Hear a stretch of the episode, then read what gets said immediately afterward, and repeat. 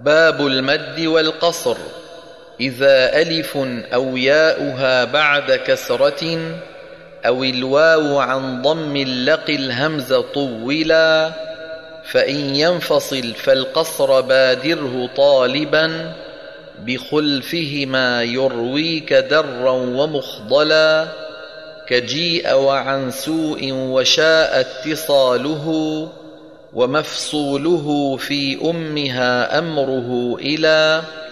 وما بعد همز ثابت أو مغير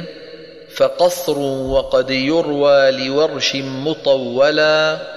ووسطه قوم كآمن هؤلاء يالهه اتى للإيمان مثلا سوى ياء إسرائيل أو بعد ساكن صحيح كقرآن ومسؤولا اسألا وما بعد همز الوصل إيت وبعضهم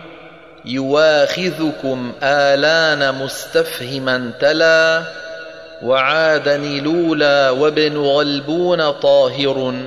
بقصر جميع الباب قال وقولا وعن كلهم بالمد ما قبل ساكن وعند سكون الوقف وجهان أصلا ومد له عند الفواتح مشبعا وفي عين الوجهان والطول فضلا وفي نحو طه القصر إذ ليس ساكن وما في ألف من حرف مد فيمطلا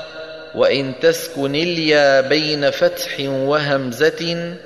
بكلمة نواو فوجهان جملا بطول وقصر وصل ورش ووقفه